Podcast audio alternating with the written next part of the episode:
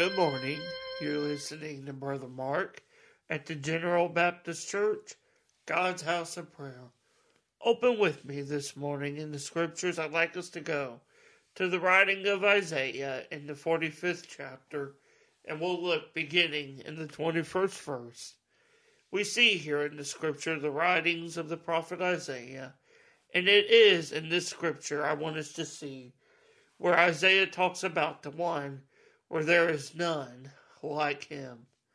In Isaiah 45, verse 21, he writes, Tell ye and bring them near, yea, let them take counsel together.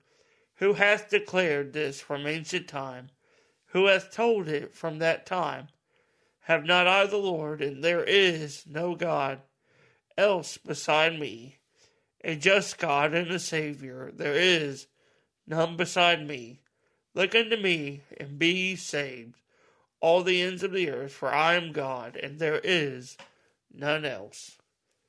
What an amazing God it is who we serve and are called to through his Son, Christ Jesus. As we read in Isaiah, the writings of the prophets, we see in the scripture God as he speaks to his people Israel, telling them to come near to him to hear the word of life, for God is different, and he is not like the gods of stone and idols of wood, which cannot save Israel in their time of distress, neither can they save them from their sin.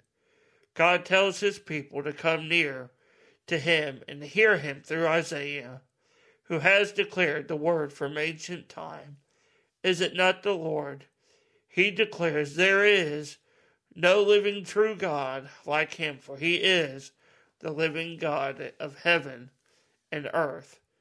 The heaven and the earth, they are his throne and his footstool, it says in Isaiah 66 in verse 1.